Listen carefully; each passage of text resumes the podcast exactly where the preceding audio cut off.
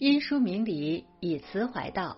各位词怀读书会的书友们，大家好，我是高梦，我在天山脚下美丽的乌鲁木齐向您问好。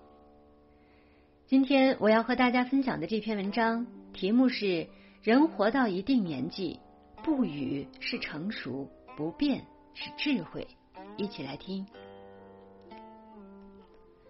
每个人都不是一座孤岛，人与人彼此连接。有连接就有冲突，有冲突就有是非。明辨是非是内心的准则，争辩是非却只是口舌的搬弄。庄子说：“不遣是非，与世俗处。”聪明人不争辩是非，与世俗相处，活得自在从容。苏轼说：“天下有大勇者，卒然临之而不惊。”无故加之而不怒。世间有大勇的人，被人侮辱诽谤，也能宠辱不惊，淡定从容。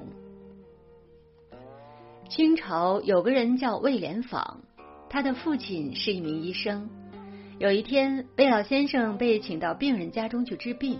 他走后，病人发现藏在枕头下的十两银子没了。病人的儿子怀疑是魏老先生拿的。魏老先生不加辩解，就把银子给了他。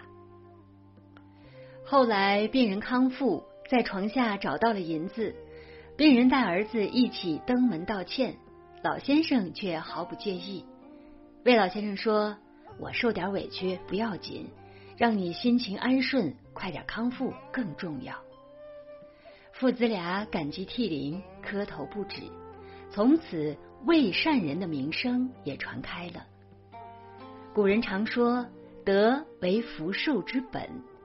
魏老先生的儿子后来高中进士，官至颞台。老先生八十岁的时候，还得到了皇帝的封号。庄子有言：“大言炎炎，小言沾沾。”大智慧大而化之，小聪明才会争论是是非非。人生难免会受委屈。有大格局的人不争眼前的荣辱，不在意一时是非。遇到责难，荣辱不变，退一步，让一分，用自己的力量去背负，化解是非。他们内心大气而笃定，宽容而仁慈，福泽也比常人深厚。庄子说：“夏虫不可语冰。”不要和夏天的虫子谈论冬季，他没见过冬天的冰雪，没有感受过冬天的寒冷。你说再多也是白费口舌。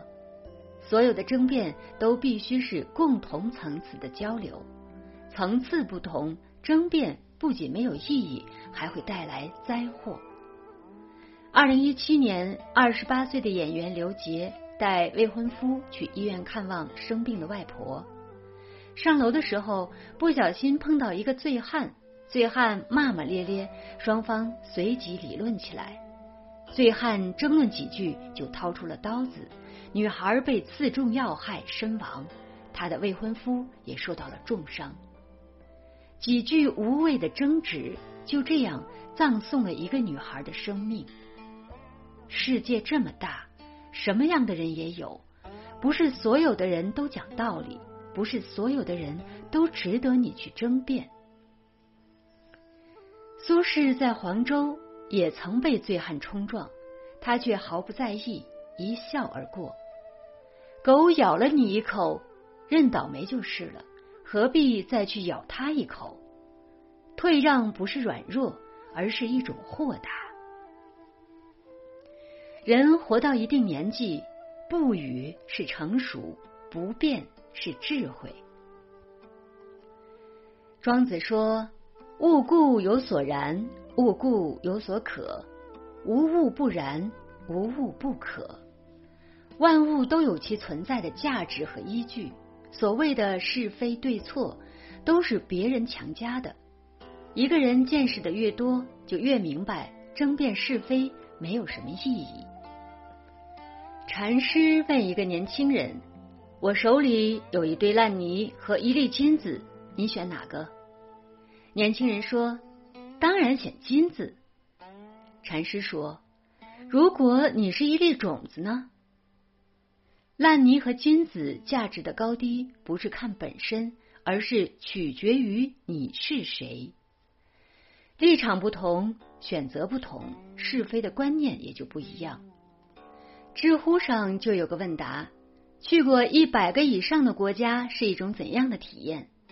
其中有一个高赞的回答是这样说的：懂得了这个世界上没有所谓的天然正确和绝对政治正确，能够接受别人有不同的三观以及其衍生出来的思考方式。一个人的眼界越开阔，看问题的角度也更多元。越能包容不同，争辩也就越少。不变不是因为懦弱，而是因为见识多了，明白多了，内心也就不再狭隘，不再偏执。五台山金阁寺的门口挂着一副对联：“看破世事难睁眼，阅尽人情暗点头。”一个人阅历越丰富，就越懂得沉默。面对是非，总是一笑而过。他们见识太多，不会大惊小怪，不会固执己见，更不会在意别人的品头论足。宋朝宰相吕蒙正从小家贫，中了进士之后，因为皇帝赏识，没过几年就升任参政。下朝的时候，有人在背后讥讽他：“一脸寒酸样。”也配参政吗？他却假装没有听到，头也不回的往前走。身边的同僚愤愤不平，想要回头理论。他拉住同僚说：“不必理会，他怎么说是他的事，与我又没有什么损伤。”身边的人为之折服，说他将来必能当宰相。果然，他后来做到了宰相。庄子说。举世誉之而不加劝，举世非之而不加举，定乎内外之分，辩乎荣辱之境，思已矣。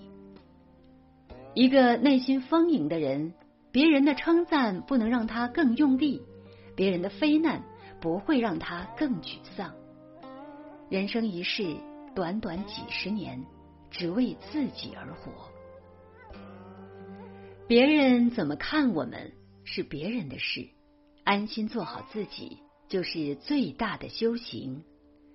佛经有云：“不辨是非，得大自在。”人生就像水一样，越搅动越浑浊，停止搅动才能重回清澈。不争辩，人就会少去很多的烦恼，活得自在而洒脱。与朋友们共勉。感谢您收听今天的分享。如果您喜欢这篇文章，请在文末点亮再看，或者写下您的留言，并分享到您的朋友圈，让更多的朋友看到这篇文章。更多好的文章，欢迎大家关注慈怀读书会。我是高梦，我们下次再见。